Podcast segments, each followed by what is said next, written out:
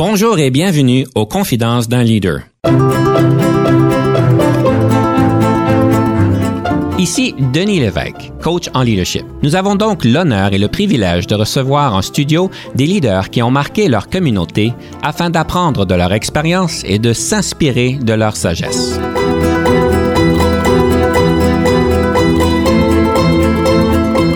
Des personnes techniques qui sont capables de devenir des leaders, de devenir des gestionnaires et euh, de gérer des équipes. Et il y en a qu'on est mieux de les payer beaucoup plus cher puis de les laisser dans le rôle technique.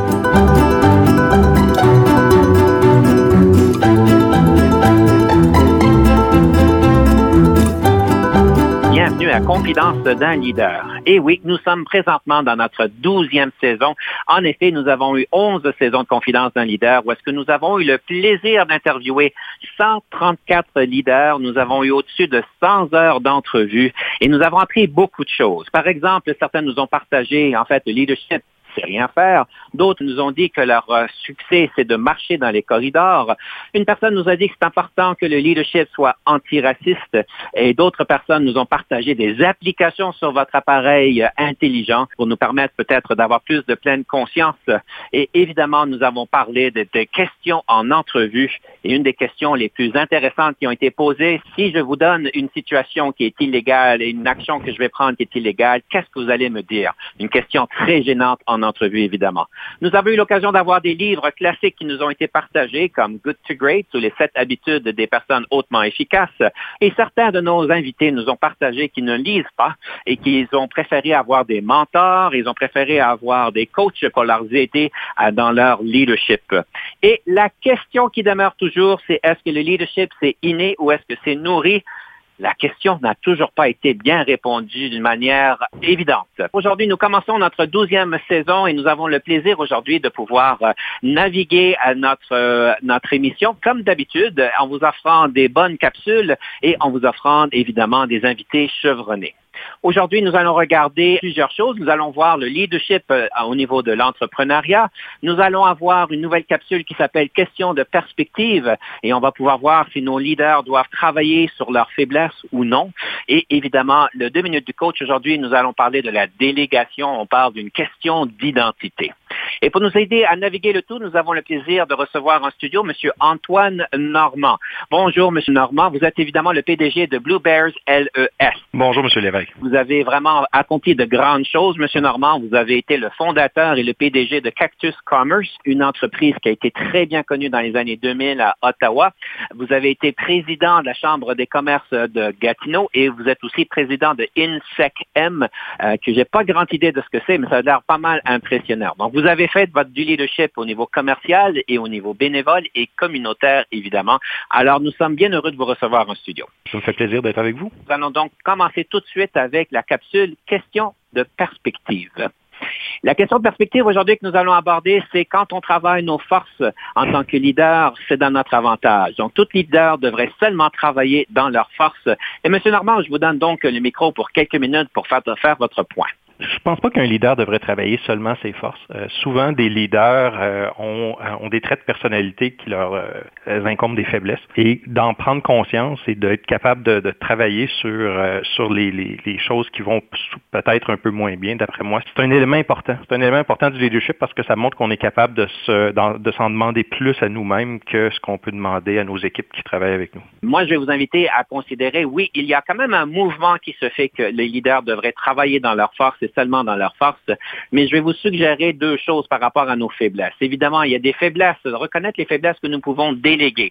Si vous êtes un, leader qui n'est pas bon avec les détails, évidemment, ça c'est une délégation facile. Si vous avez une admin, euh, une, une, admin exécutive, une assistante qui peut vous aider avec les détails. Si vous n'êtes pas bon par rapport à la gestion de projet, vous avez peut-être d'autres personnes que vous pouvez déléguer le tout. Mais il y a des faiblesses que vous pourriez peut-être pas déléguer. Par exemple, si vous êtes un peu gauche dans des conversations difficiles, difficile, si vous êtes quelqu'un qui n'arrive pas à faire leur point et ne peut-être pas réfléchir de manière stratégique quand c'est important pour votre poste, je pense qu'il y aurait place à considérer de pouvoir améliorer nos faiblesses pour pouvoir au moins rejoindre les attentes de rendement euh, nécessaires pour le poste dans lequel que vous avez. Donc, ça serait la chose que j'aimerais nourrir dans la conversation, M. Normand. Oui, c'est surtout une question de communication. Hein. Souvent, il y, a des, leaders qui sont des grands visionnaires, qui sont des grands intégrateurs, qui sont des, euh, personnes qui, qui, ont une facilité à diriger, mais qui le communiquent mal. Euh, donc, dans leurs relations interpersonnelles, euh, c'est à, à l'occasion plus difficile de convaincre les, les équipes, de convaincre les, les, partenaires de les suivre. et c'est souvent, d'après moi, là, des, des qualités comme celle-là de, de, de, relations interpersonnelles, de communication qui peuvent être travaillées comme faiblesses et qui sont essentielles pour un leader. On ne peut pas, on peut pas devenir un leader en, en en ne communiquant pas ce qu'on ce qu'on veut, ce qu'on s'attend des autres. Je présume qu'on ne peut pas déléguer la question de communiquer ou même déléguer des conversations de gestion de performance. Ça se délègue des conversations de gestion de performance, mais l'exercice lui-même du leadership, de l'établissement de la vision, des étapes pour atteindre les, euh, euh les objectifs et puis euh, et puis surtout le, de, la reconnaissance de ces objectifs-là par la suite. Vous mentionnez qu'il y a des compétences de base qui sont importantes à avoir. D'après vous, ce serait quoi les compétences de base d'un leader qui ne peuvent pas être déléguées? La probablement, d'avoir une perspective de ce qu'on veut atteindre, de ce qu'on veut faire, de ce qu'on veut réaliser. Euh, la communication, euh, la manière de, de, de, le communiquer aux autres, la manière de le communiquer au public, la manière de le communiquer à, à, à, des, à des, équipes de travail, à des partenaires d'affaires, etc.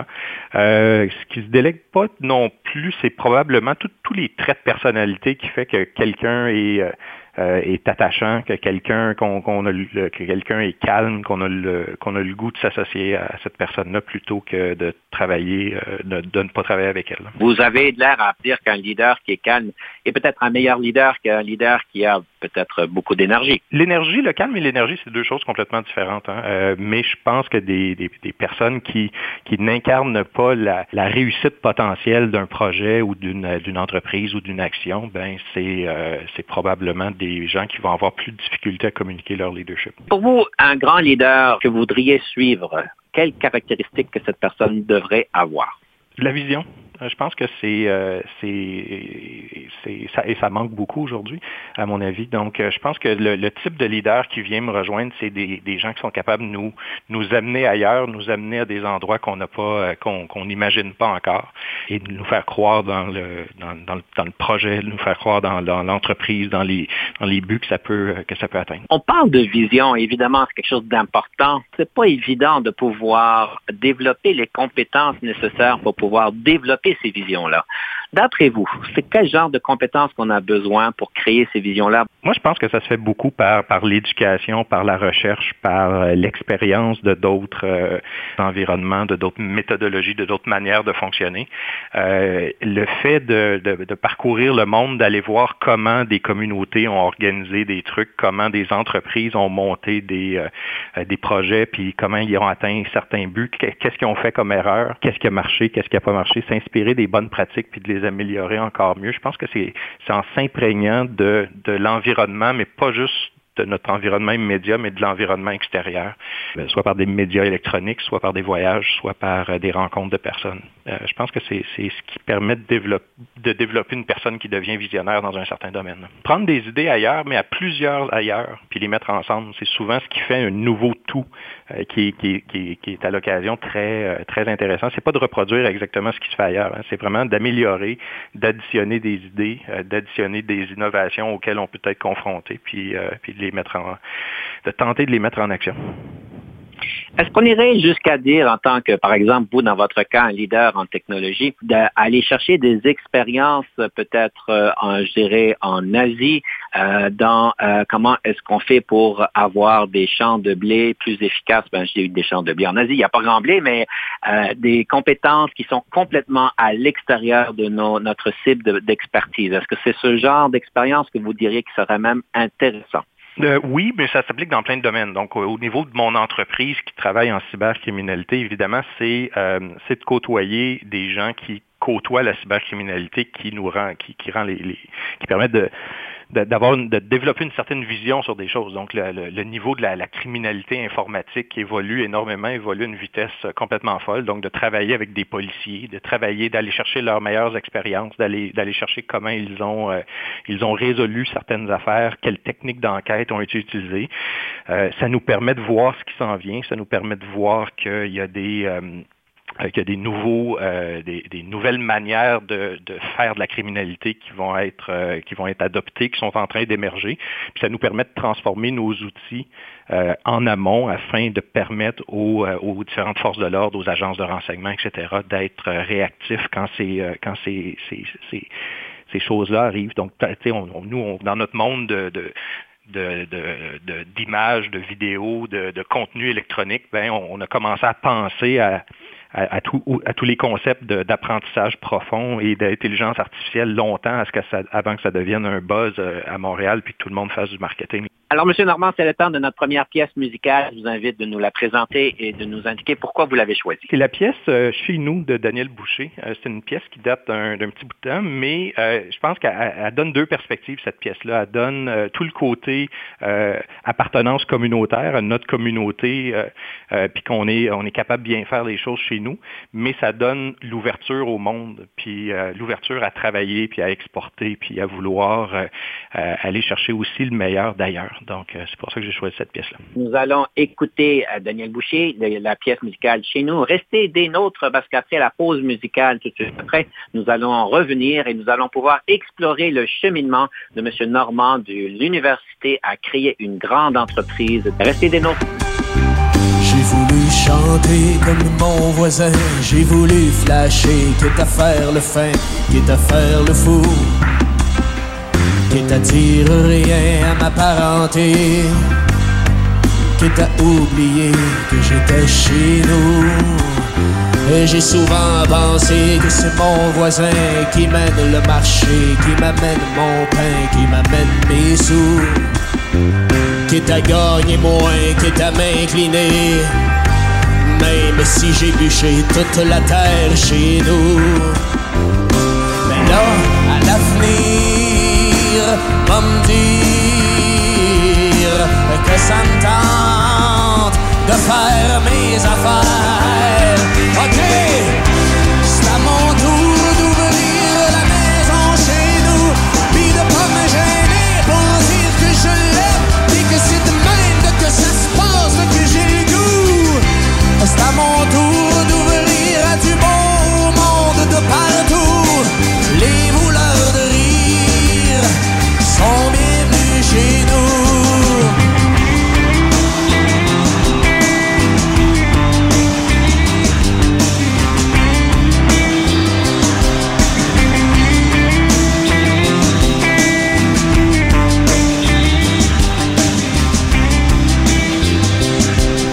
toujours pensé à faire de mes mains mon propre sentier pour mon propre bien, à mon propre goût. Même si mon voisin rentre sans sonner, j'aimerais ça garder toutes mes clés chez nous. Ça fait que là, à l'avenir, va me dire que ça me tente de faire mes affaires.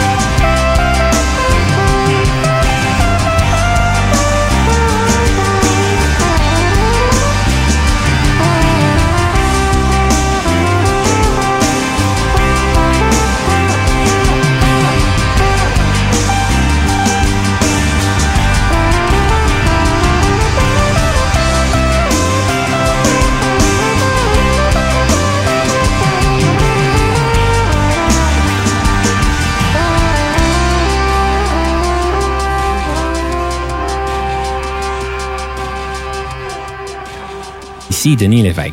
Si vous cherchez l'excellence en leadership, nous sommes intéressés à vous parler. Venez nous visiter à solutionoptigestion.ca.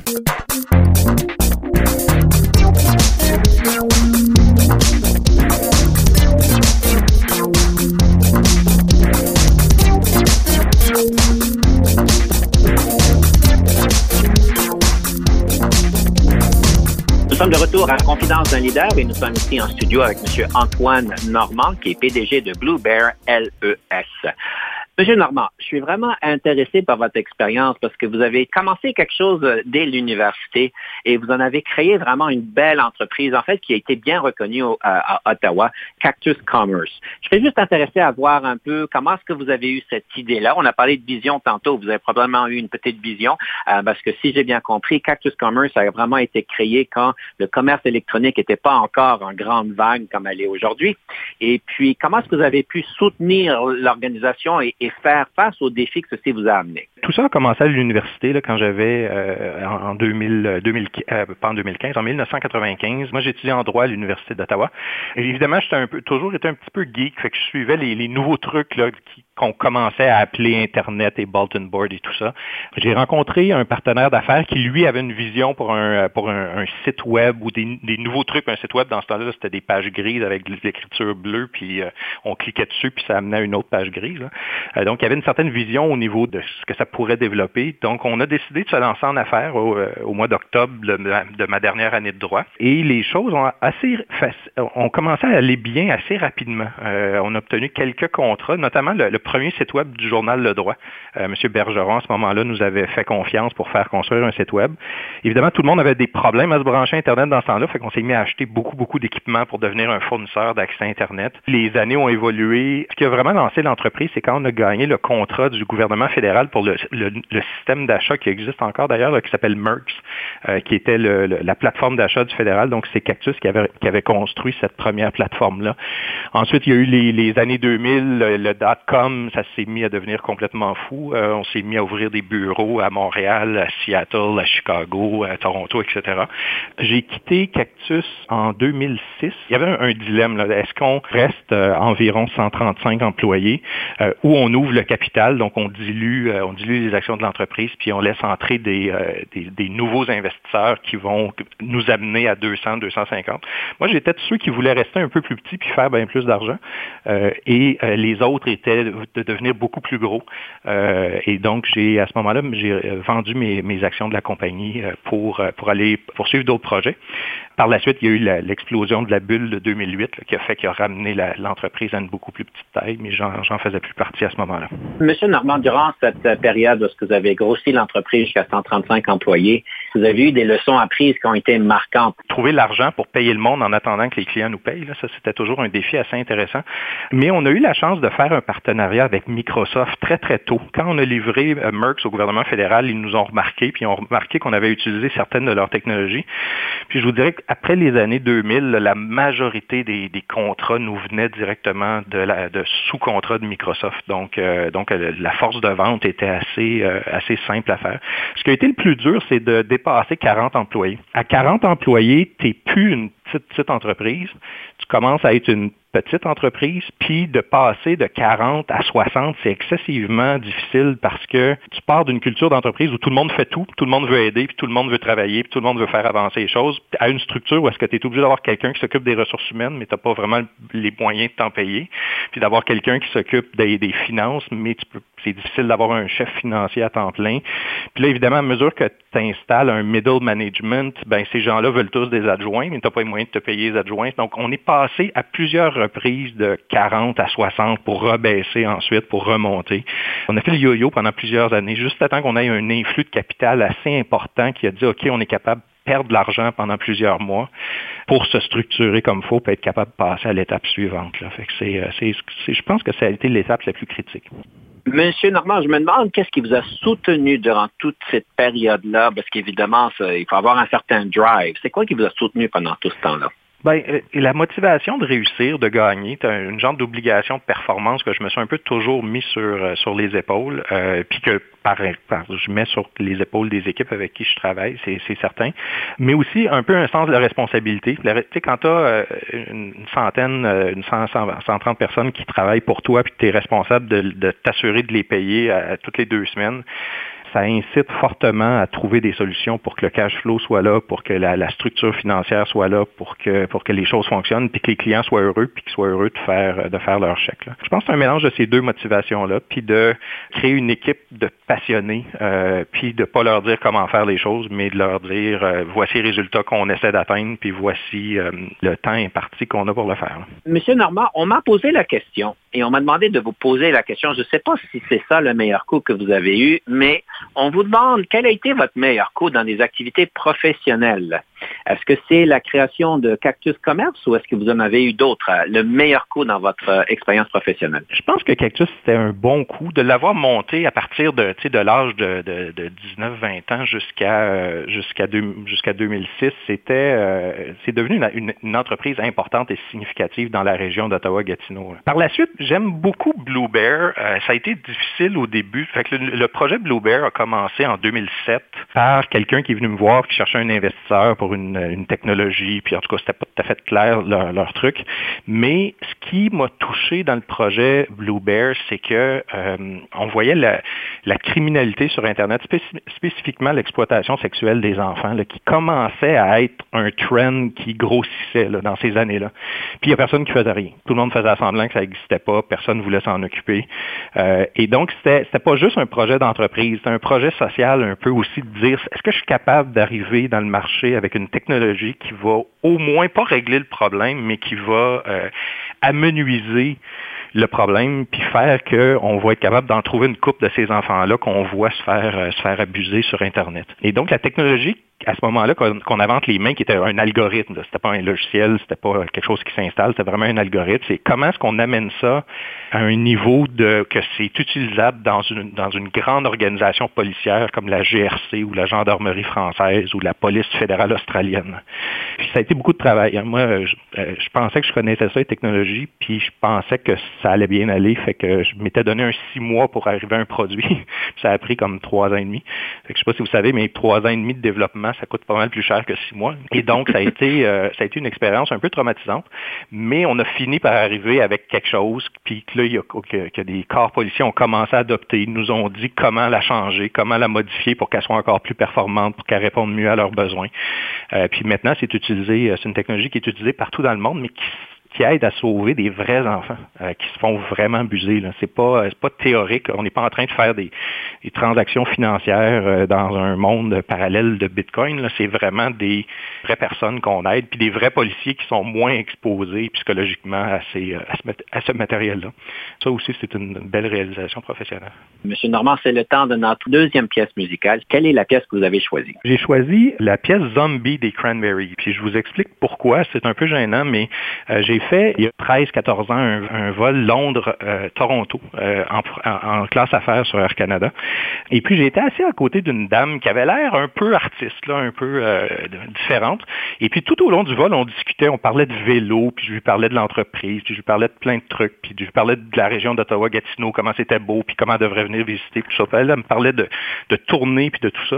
Puis, il y a du monde pendant le vol qui venait lui demander des, euh, des autographes. Et à un certain point, j'ai dit euh, on est débarqué de l'avion, je ne jamais su c'était qui? Puis euh, en sortant, je demande à une des, euh, des hôtesses, c'était qui ce madame-là? Puis elle m'explique que c'était Dolores des Cranberries. Alors, on va écouter à Zombies dans son honneur. On prend une petite pause. Soyez des nôtres. Quand on revient, on va parler de livres sur le leadership.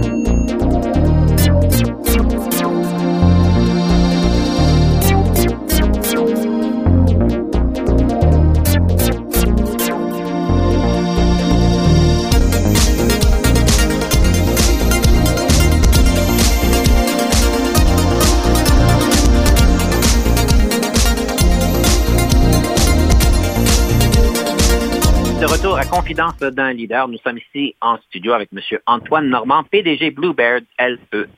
C'est un des segments favoris de mon émission, c'est le livre sur le leadership. Je suis toujours intéressé de voir quel est un livre qu'on devrait lire, évidemment. Monsieur Normand, quel est le livre que vous nous suggérez de lire sur le leadership? C'est un livre que j'ai pas fini encore, euh, que je suis en train de lire actuellement euh, et qui m'a été proposé par, euh, par un, partenaire dans une organisation qu'on vient de créer qui s'appelle le Laboratoire d'identité numérique du Canada. Je pourrais vous expliquer ce que c'est après, mais on a deux leaders très forts dans cette, dans cette organisation-là. Moi, je fais juste présider le conseil d'administration, mais on a deux leaders très forts, puis on avait souvent des situations conflictuelles. Et un des deux m'est revenu l'automne dernier en me disant faut que tu lises le livre Rocket Fuel euh, de Gino Wickman et Mark Winters. Euh, fait que Rocket Fuel, c'est un, un, livre particulièrement intéressant qui définit la personnalité des leaders, qui définit qu'il y a deux, que selon eux, il y a deux types de leaders.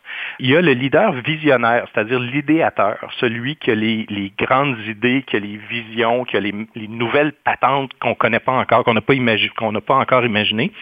Puis il y a l'autre type de leader qui est l'intégrateur et généralement, c'est très rare qu'un idéateur a la capacité aussi d'être intégrateur. Et c'est euh, aussi assez rare que l'intégrateur est celui qui a les, les, inventions qui lui apparaissent dans la tête. Mais quand on réussit à faire fonctionner deux leaders qui comprennent leur rôle et qui comprennent leur personnalité, ce qu'ils sont, on est capable d'aller généralement deux, trois, quatre fois plus vite que quand on est obligé de gérer les relations ou les frictions entre les deux personnalités qui ne se comprennent pas. C'est la raison pour laquelle j'ai lu ce livre-là, puis qu'on a appliqué au laboratoire d'identité numérique, puis on a réussi à monter, euh, c'est un, un, OSBL là, de conformité au Canada, c'est le premier dans son genre, mais on parle d'un projet là, qui était sur un papier au mois de mars, euh, qui avait ramassé quelques millions de dollars au mois de juin, puis qui a 12 employés au 31 décembre. Donc, ça prouve que quand on est capable de faire travailler deux personnalités qui ont un leadership fort, mais qui sont complémentaires, on peut atteindre des grandes choses. Monsieur Normand, vous êtes un idéateur, je présume. Non, je me considère plus comme un intégrateur. J'ai cette capacité-là de structurer des choses pour aller vite, de convaincre les bonnes personnes, d'aller frapper aux, bons endroits pour avoir du support. Souvent, les, comme l'idée du laboratoire, ben, c'est le PDG Pierre Roberge qui l'a imaginé. En mettant des intégrateurs avec lui, ben, ça permet d'aller, euh, d'aller très, très vite. C'est intéressant parce que quelqu'un vous a comparé à, à M. Ragnar Lodbrok. Je ne sais pas si vous connaissez la série Vikings. non, non, non. Euh, Ragnar est, un des, est le personnage principal pour au moins les trois premières saisons. Et euh, quand on vous compare à Ragnar, c'est quoi qui vous vient dans l'idée? Pourquoi est-ce qu'on vous compare à ce, à ce grand leader des Vikings dans, dans, ces années-là? Écoutez, je ne sais pas. Euh, c'est une bonne idée. Peut-être parce que j'ai, je fais plein, plein, plein de choses en même temps, constamment. Ça met de la pression, mais j'ai toujours la, la volonté de lancer un paquet de projets, euh, autant, autant du côté privé, mais beaucoup du côté communautaire. Hein. Je crois beaucoup, moi, qu'on est capable de faire avancer notre, notre société, puis d'aider notre monde, puis de faire travailler pour notre communauté si on met en place les bonnes structures, puis, euh, puis les, les, bonnes personnes. Peut-être que c'est à cause de ça, euh, parce que j'ai quand même créé trois, quatre structure dans les trois dernières années, là, donc ça a peut-être un lien. Pour vous donner la puce à l'oreille, on vous a comparé à Ragnar simplement parce que vous avez cette capacité de penser différemment, think different en anglais, et on vous reconnaît pour la capacité de pouvoir penser différemment. Ça va un peu à ce qu'on s'est parlé, à l'importance d'un leader d'aller vivre des expériences différentes dans d'autres domaines, dans d'autres géographies. Alors ça se rapporte un peu à ça. Est-ce que c'est une surprise? C'est fort possible. J'ai généralement ce, ce côté-là de toujours regarder les choses, mais d'une manière qui est... Euh, qui est d'un point de vue différent, puis d'essayer de me placer dans la, tête d'une autre personne sur comment elle verrait ce point de vue-là pour, pour, puis souvent ça, ça, ouvre des portes ou ça, ça permet de de, de, de, faire avancer des choses qui auraient stagné autrement. Monsieur Normand, je vais vous poser une colle. En fait, je vous donne 90 secondes, pas plus, pour répondre à la prochaine question. Est-ce que le leadership, c'est inné ou est-ce que c'est acquis? Vous avez, vous avez une position sur ça, je le sais. Alors, je vous donne 90 secondes pour, euh, pour nous expliquer pourquoi. Je pense que c'est les deux. C'est inné, parce qu'il y a des gens qui ont juste pas de leadership, là, c'est, manifeste, c'est clair, mais ça se travaille. Euh, ça se nourrit, ça se construit. Ça se construit souvent beaucoup par l'exemple. Euh, puis moi, je, euh, je, souris beaucoup ces temps-ci parce que j'ai un adolescent de 15 ans qui a toujours été un chef de film, de trucs, mais sans rien. Mais là, il est, dans, il est en train, dans son adolescence, en train de se transformer, puis il est en train de devenir un leader. Puis tu vois qu'il s'imprègne de l'exemple des autres, de, maman, de son père. Euh, puis, euh, puis là, il, s'est rendu qu'à l'école secondaire, il est en secondaire 3, ben il lead des comités où est-ce que la majorité des membres, c'est des gens de secondaire 5 puis de secondaire 4. Donc, euh, donc, je pense que ça s'apprend aussi. Mais je pense qu'il faut avoir une, base qui est innée. Si on n'a pas la base innée de, faire un leader de quelqu'un qui qui a, qui a, pas cette personnalité-là, c'est ça peut pas se faire d'après moi. Une analogie qu'on pourrait peut-être utiliser, évidemment, il y a différents niveaux de leadership. On n'a pas besoin d'avoir le leadership extraordinaire dans toutes les situations mais c'est comme un sportif. Il faut avoir quand même un certain élément naturel développé, puis on sait que dans le, plus des compétitifs possible, c'est pas juste le naturel qui remporte, c'est le naturel et les compétences. Je suis d'accord avec vous. Et puis les compétences, ça se développe. Monsieur Normand, c'est le temps pour la rafale. Je vous rappelle, je vous pose une rafale de questions pour euh, trois minutes et euh, on fait du tac au tac. Est-ce que vous êtes prêt? Pas le choix. Le yoga au travail, est-ce approprié? Je ne suis pas contre. Je n'ai pas d'opinion. Comment rechargez-vous la batterie? J'ai découvert le fat bike récemment. Et puis, euh, j'aimais beaucoup le vélo pendant l'été, mais là, d'aller se promener lentement dans le bois, euh, c'est bien. Le nombre d'heures moyennes que vous passez au bureau? C'est beaucoup moins que dans ma jeunesse. Je suis plus dans le 35-40. Que pensez-vous du partage des tâches domestiques? Je le vis à tous les jours. Je suis marié à quelqu'un qui est probablement une dame qui est beaucoup plus occupée que moi, qui excelle elle aussi dans son euh, en affaires dans son domaine. Donc, euh, donc quand je suis au Canada, le partage des tâches est, euh, très équitable. Sinon, j'essaie d'en faire un peu plus parce qu'elle revient plus tard en soirée. Mais, mais quand je suis pas là, bien évidemment, le balancier revient de l'autre côté. En tant que leader, qu'est-ce qui vous rend heureux au travail? de faire aboutir un projet, de monter un projet, de convaincre des équipes de travailler dessus, de le voir réussir. Et c'est pas mal de fun. Qu'est-ce qui vous frustre au travail? L'incompétence. De rencontrer des gens qui sont profondément soit incompétents, soit idiots, soit paresseux, et donc qui essaient de bloquer des choses juste parce qu'ils ne veulent pas s'en occuper. Ça me frustre profondément. Votre meilleur moment en leadership? Je ne sais pas quoi vous répondre, j'ai aucune idée. Votre meilleure question d'embauche que vous posez aux candidats? Chez Cactus, au départ, dans les années 95-96, quelqu'un qui amenait une caisse de bière à une entrevue d'embauche, ça partait déjà très bien. mais, euh, mais je dirais que dans, les, les, euh, les, meilleures entrevues, euh, des meilleures questions d'entrevue, c'est où est-ce que la personne va se voir après un certain temps, compte tenu des outils qu'on lui donne? Votre application sur votre téléphone intelligent favorite? Signal. Le nombre d'heures de sommeil que vous avez en général?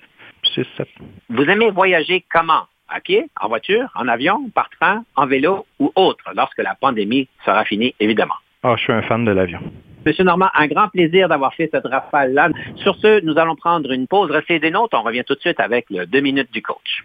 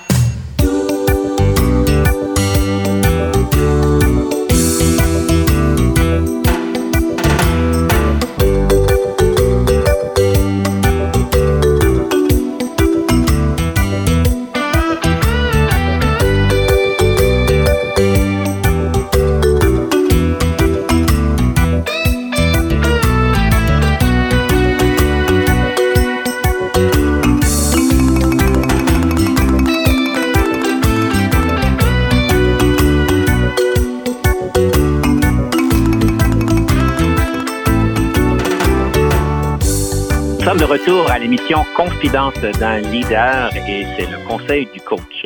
Aujourd'hui, j'aimerais commencer quelques capsules sur la question de la délégation et la première capsule, ça serait sur l'identification, c'est-à-dire de l'identité du leader. En fait, dans mon expérience, la délégation est un des premiers jalons qu'un leader doit affronter dans son cheminement en leadership. Et une des premières euh, choses qu'un leader doit confronter, c'est la question de la délégation. Alors évidemment, dans ce domaine aujourd'hui, on parle de la technologie et on peut juste imaginer quelqu'un qui est un codeur, quelqu'un qui est très bon à coder les choses, travailler avec les machines, qui est un expert technique. Ces personnes-là ont étudié 3, 4, 5, 8, 10 ans dans le domaine, ont travaillé typiquement 5 à 10 ans dans le domaine, sont des experts techniques. Et qu'est-ce qui arrive en organisation? Cause que vous êtes un expert technique, vous faites un bon travail, vous collaborez bien, eh bien, on vous donne une promotion. Vous êtes donc un gestionnaire pour une première fois, un superviseur pour une première fois. Et évidemment, vous êtes arrivé à cette question où est-ce que je dois déléguer plus parce que c'est ça votre rôle. Évidemment, des personnes sont à l'aise de déléguer, des personnes ne le sont pas. La plupart du monde doivent passer à travers un processus où est-ce qu'ils doivent être à l'aise de déléguer. Et ça demande un changement d'identité. En fait, j'irais dire que la plupart des leaders ont un peu de difficultés ou beaucoup de difficultés à cause de cette question de l'identité. Vous êtes quelqu'un qui est reconnu comme un expert technique et du jour au lendemain, vous êtes un gestionnaire, vous êtes un leader et évidemment, votre performance n'est plus qualifiée selon votre performance personnelle, mais celle de l'équipe. Et évidemment, vous êtes un expert technique, vous savez probablement plus comment faire les choses que les autres, et là, vous devez déléguer quelque chose à quelqu'un qui a moins d'expérience que vous et qui n'aurait peut-être pas les mêmes solutions que vous, et vous êtes fraîchement expert. Alors évidemment, je vais vous suggérer de penser à la question d'identité et que ça demande de changer d'identité. Et dans les prochaines semaines, on va regarder d'autres défis au niveau de la délégation.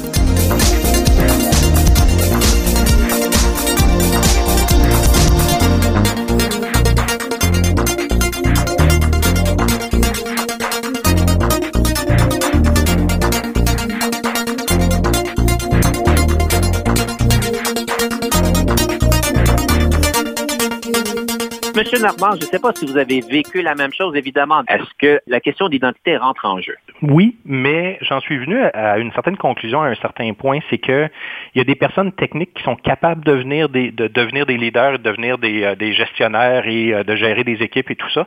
Et il y en a qu'on est mieux de les payer beaucoup plus cher puis de les laisser dans le rôle technique comme mentor de tous les autres, puis de pas leur faire faire de gestion.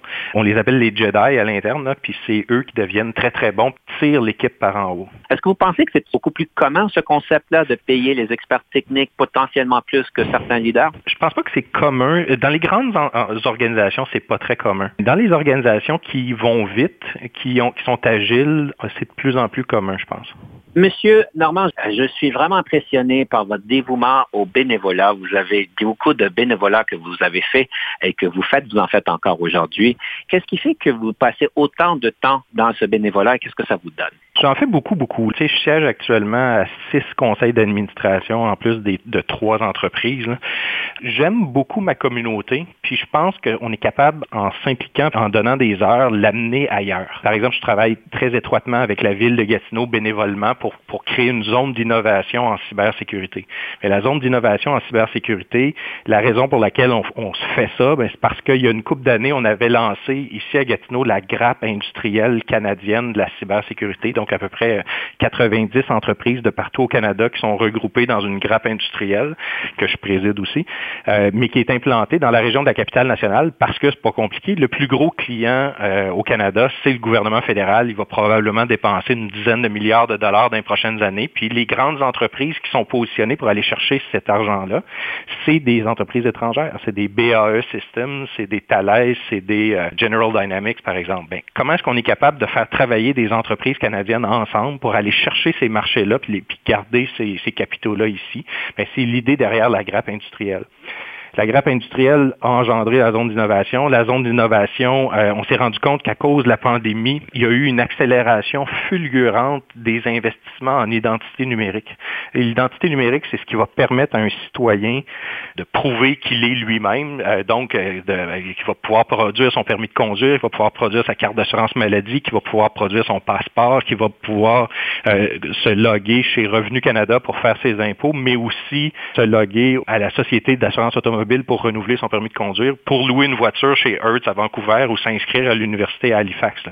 Ben, les identités numériques, on va donner, puis d'ailleurs, la vaccination devrait faire l'objet d'un claim d'identité numérique aussi, pour pouvoir prouver qu'on est vacciné pour voyager ou faire d'autres choses.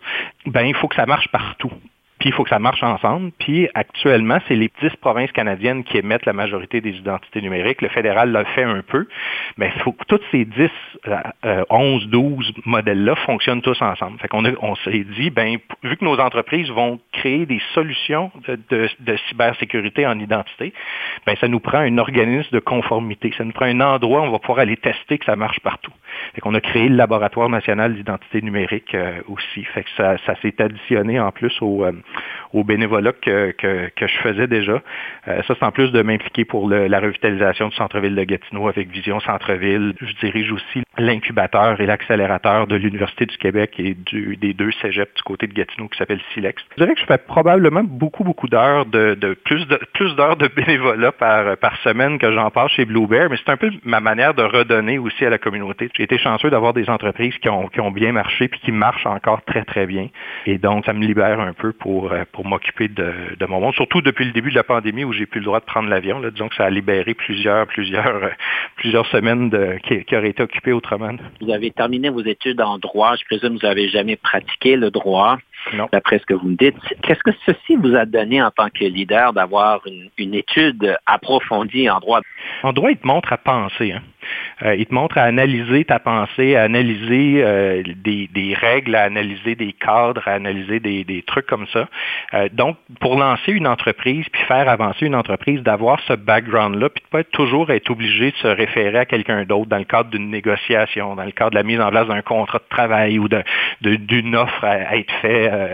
c'est une base solide. Juste avant le droit, j'avais aussi fait un an d'école de commerce là, à l'Université d'Ottawa. Donc, en combinant ça ensemble, j'aurais pu pousser plus longtemps, mais euh, disons que c'était tellement excitant le lancement de l'entreprise que, euh, que j'ai voulu passer à ça tout de suite. Mais je me suis toujours dit que j'aurais pas de patron. Fait que jusqu'à maintenant, j'ai réussi à m'en sortir sans patron. Ça a été une surprise dans votre famille que vous avez passé tant de temps en droit et que vous vous décidiez de vous lancer en entreprise? Non, j'ai toujours eu des eu des petits projets entrepreneuriaux là, depuis euh, pendant le cégep, l'université, mais euh, je dirais que mon, mon père était pas. Ce qui a fait fâcher, je crois, mes parents. À un certain point, je m'étais quand même inscrit à l'école du barreau pour faire mon barreau à la suite de, de mon bac en droit. À un certain moment, on commençait à voir des bases de données potentiellement en arrière de sites Internet. C'était tout, on parle de 96. Et on avait été invité par une très, très grande firme française qui tenait son conseil d'administration à Montréal pour une première fois et qui nous invitait à aller faire une présentation sur comment ils pourraient faire des répertoires de tous les gaz qu'ils ont en inventaire sur une page web pour que tout le monde puisse voir le même répertoire en même temps ça coïncidait avec mon examen du barreau de droit criminel. Fait que je suis allé voir le directeur du barreau, puis je lui ai dit, écoute, j'ai cette opportunité-là à Montréal, il faut que j'aille m'acheter une cravate. Euh, est-ce que tu peux me mettre zéro à mon examen, puis je, ferai l'examen de reprise à la fin de la session. Euh, puis, je vivrai avec le zéro si c'est pas correct. Il m'a dit, non, tu te présentes pas, ça finit là. Fait que j'ai laissé mes, livres sur son bureau, puis je suis parti, puis j'ai jamais remis mes pieds euh, à la faculté de droit. Monsieur Normand, malheureusement, notre temps s'écoule et nous devons clôturer notre entrevue. Alors, j'aimerais le faire comme on fait d'habitude, une citation, question d'inspirer nos auditeurs. Vous avez une citation sur le leadership? C'est plus un conseil, promise less, over deliver. Gérer les attentes de tout le monde, gérer les attentes des clients, gérer les attentes des fournisseurs, gérer les attentes de tout le monde, puis livrer plus. Euh, on va les impressionner plutôt que de leur promettre des trucs qu'on ne sera pas capable de faire. Promise less and over deliver. J'adore ça.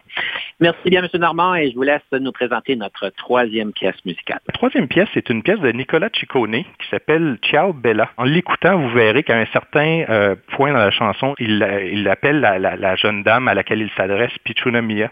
Et puis depuis que cette chanson-là est sortie, que c'est devenu le surnom de mon épouse. Donc euh, maintenant, vous connaissez un secret. Merci beaucoup, M. Normand, pour votre temps, votre sagesse et chers auditeurs. Nous vous laissons avec cette pièce musicale. À la prochaine. C'est un temps, il y a longtemps, j'étais tout jeune, j'avais 16 ans. Mon sac à dos sur une épaule, sur l'autre la vie. J'étais parti refaire le monde avec mes idées vagabondes dans un village près de la Sicile en Italie. Je vivais la vie comme on la vit quand on est jeune et sans souci, comme un voyou, comme un bohème je faisais la fête toutes les nuits, j'osais même danser sous la pluie et jusqu'à l'aube. Chantais pour elle. Ciao bella, ciao piccina mia, ciao come stai amore mio, come mi piaci, come c'est belle. Bonjour, bonjour, ma belle amie, toi qui es douce et si jolie de toutes les filles. T'es la plus belle. Passais mes journées sur la plage à dessiner son doux visage, à boire du vin et à jouer la Dolce Vita. Sur le dos d'une vieille bicyclette, j'alluais les mômes et les vieux prêtres jusqu'au marché où j'achetais mon pain et mes fruits. Sur la grande place près de l'église, je parlais de sport, de guerre, de crise avec les fous et les poètes. Puis je descendais à la fontaine où je la retrouvais toujours plus belle et je lui chantais ma douce folie. Ciao bella, ciao piccina mia, ciao come stai amore mio, come mi piaci, come sei bella. Bonjour, bonjour ma belle amie, toi qui es douce et si jolie de toutes les filles, t'es la plus belle. Ciao bella, ciao.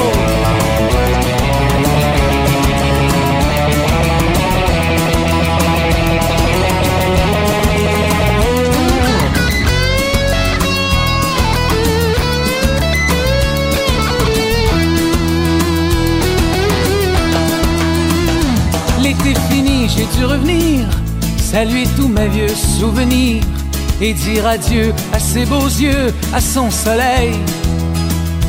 J'ai laissé ma vieille bicyclette, mon sac à dos et toutes mes dettes à un paumé nommé Silvio Berlusconi.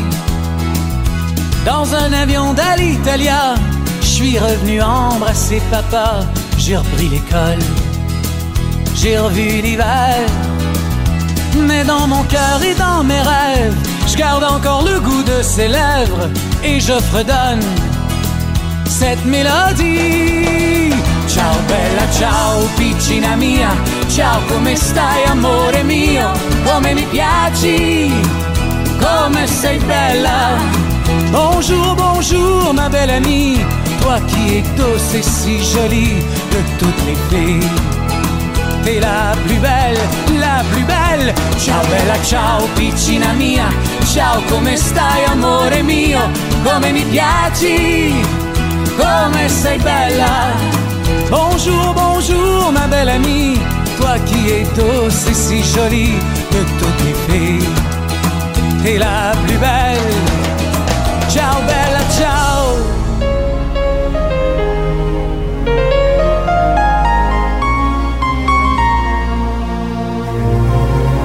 Conception, animation, entrevue et recherche, Denis Lévesque. Montage et réalisation, Jean-Paul Moreau. Confidence d'un leader est une production et une présentation d'Unique FM 94,5.